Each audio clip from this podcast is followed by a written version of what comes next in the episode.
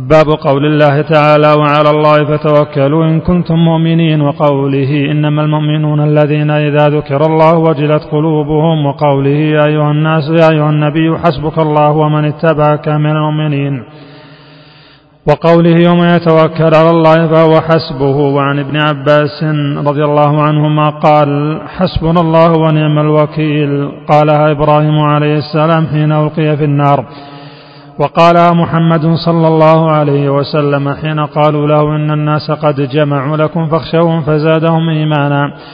رواه البخاري والنسائي. فيه مسائل الأولى أن التوكل من الفرائض الثانية أنه من شروط الإيمان الثالثة تفسير آية الأنفال الرابعة تفسير الآية في آخرها.